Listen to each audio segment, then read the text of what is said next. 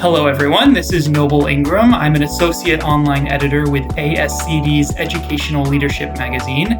Today, I'm joined by Monica Burns, a curriculum and edtech consultant and author of the book EdTech Essentials The Top 10 Technology Strategies for All Learning, published through ASCD and available this August. She also wrote a fascinating article for the summer issue of the magazine on integrating technology in the classroom beyond distance learning. Monica, welcome. Thank you so much for having me today. So, in your article, you point out that we often hear calls to get back to normal as we plan for the end of the pandemic. But when it comes to using new technology, teachers have learned quite a bit in the past year.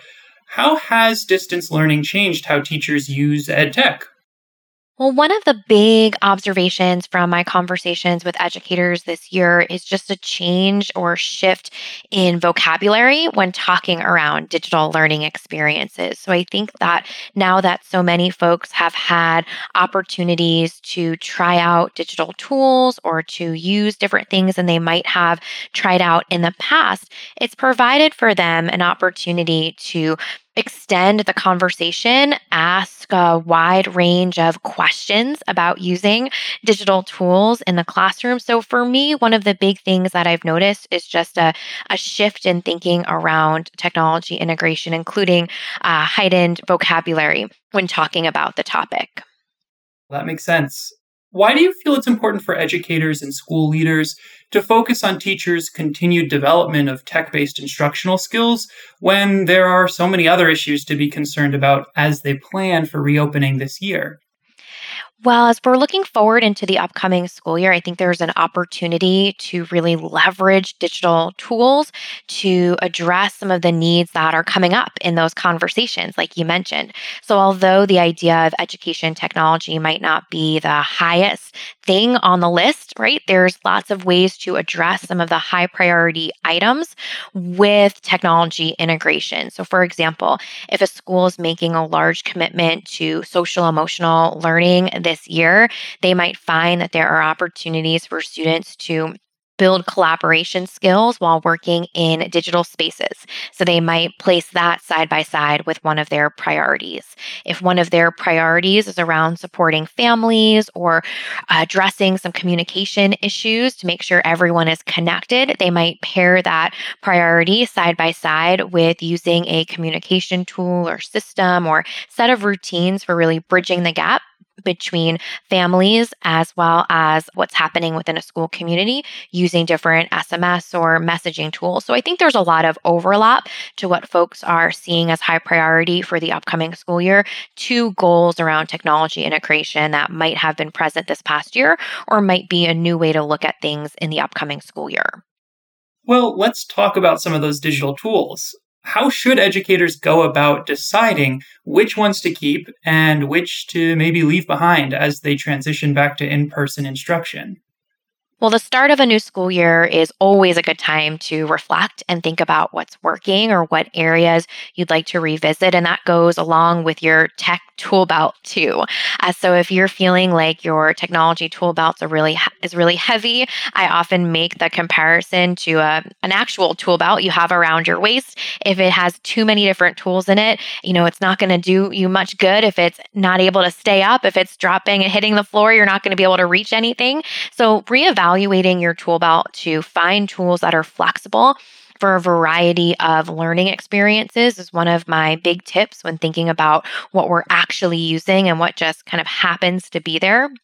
It's also a good time to look at your tool belt and make sure that anything you're bringing into the upcoming school year fits alongside with any larger initiatives like adopting a new learning management system, for example. So, if you are realizing that a tool you've used in the past just isn't going to work very well with a learning management system you are shifting to or adopting or embracing a little bit more, it's another opportunity to look at it through that lens. So, if someone is looking at their tool about feeling a little overwhelmed, having things that are flexible for a lot of different learning experiences that address formative assessment goals that may be content specific. So, helping do something within your content area that might not have been possible without that digital tool those are all the things to keep in mind. I don't know that there's a one size fit all, right, for everyone when it comes to this, but those are just a few core things to take into consideration. Absolutely. You know, I'm curious about that flexibility. You write about open-ended creation tools specifically that give students, you know, a blank canvas to make their own content. Could you tell me more about how these tools work and what their benefits may be? Absolutely. So there's actually a whole chapter of my new book, EdTech Essentials, that looks at this idea of create or creation in a classroom environment. And I often gravitate towards what I call open ended creation tools because they have a choose your own adventure feel to it. You might have a tool that you could use to create book trailers with students, or the same tool could be used to create math tutorials that look like what students might consume with Khan Academy. So, those are the kind of things that I'm keeping in mind when making recommendations or leading professional development for educators, especially when I have a group of educators I'm working with who might come from an elementary and a secondary background in the same room, or who have a role where they're working with a wide range of students, like a media specialist who might push in and support students and teachers in different ways. So, an open ended creation tool is really going to give you the most bang for your buck. Uh, you can use it in a few different ways for different project ideas. It typically has features that allow students to share their learning in a few different ways. So, there's often some choice involved with how students can decide to talk about their learning experiences a couple examples to provide some context Adobe Spark, uh, Book Creator, those are two that I love, and I've done some work with both of those teams. Buncee is another one. Apple Clips would fall into that category. So it's something where you're going to click and open it up, and it doesn't have just one way to use it or a set of instructions. That teacher's really in the driver's seat to decide what's going to happen when students jump into that experience, perhaps leaning in or using some of the same checklists or examples exemplars or project descriptions that they might have used in the past, but with this additional layer of opportunities for students to pick and choose how they're going to talk about their learning and how they can perhaps share it with a larger audience. These days, almost everyone is dealing with some level of Zoom fatigue, but you write that using video conferencing platforms to reach out to friends and colleagues could still provide necessary support to many educators now. Why is that? Well, in this past year, you know, we've used video conferencing as a substitution for the way that we traditionally meet or the way that we might want to meet, right? If we had the choice, right, we might prefer to be in person, side by side, having those conversations. But there's times where video conferencing really is the only option to expand students' worldview, to expand um, to connect them with an expert who would not be able to visit that school. And this is the not only the best way or the easiest way, but the only way for them to make that connection. So if you are looking at video conferencing through that what's possible lens as opposed to the what we have to do lens, I think there's a lot of opportunity to use it strategically to connect students with other groups of students or with experts in different parts of the world that they can learn about and learn from. Great. Well, you know, you you've already spoken a little bit to this particular question, but I just want to present it again so you can respond to it directly. How might technology integration factor into broader school efforts to rebuild and recover from a year of challenges this fall? So there's a lot of things to consider here, right? A few that we talked about with aligning things right alongside of initiatives that you're making a commitment towards that might not feel like they are tech rich, particularly or associated with technology. There might be some parallels right there. But then there's other things to take into consideration if you are looking at ways to reach all students, then some of your goals around differentiation might include having students share their learning through formative assessment routines that allow them to use not just multiple choice responses to a question, but longer responses, open ended responses, or even video or voice opportunities to do that.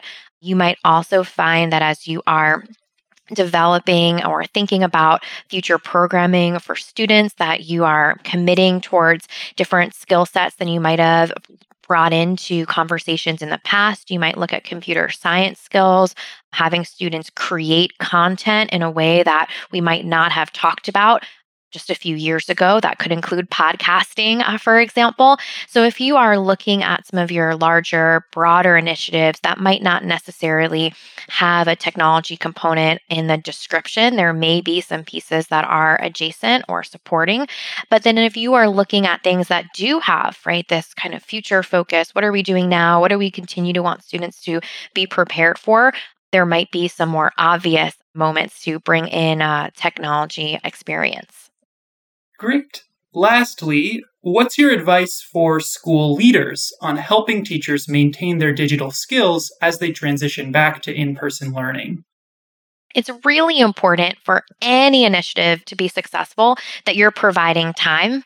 Not only are you saying that something's important, but you're showing that it's important by uh, really allocating time for people to think, for people to plan, and then put it into action. And so, if that is something that you, uh, as a school leader, are listening in and, and committed to making happen, it's important that teachers not only have the tools in their toolkit and the support that goes alongside that, but but also the time and the space to make a plan, to brainstorm, to talk things out, and to try things out without that fear of failure, right? Or fear that they only have one chance to do it right. And so it's hard to find more minutes within the day that might mean that you are placing these goals alongside another initiative. You're making space by removing something that's being asked of folks within your school community to allow that time. But if you really are serious about any initiative, right, including an education technology piece like we're talking about today, it really does need to include giving people a chance and time to try things out and make it fit within their environment. Wonderful. Well, thank you, Monica, for joining us. It has been a pleasure to hear your thoughts, and thanks to our listeners. To read Monica's article and others in our summer 2021 issue on innovative lesson planning, go to www.ascd.org/el.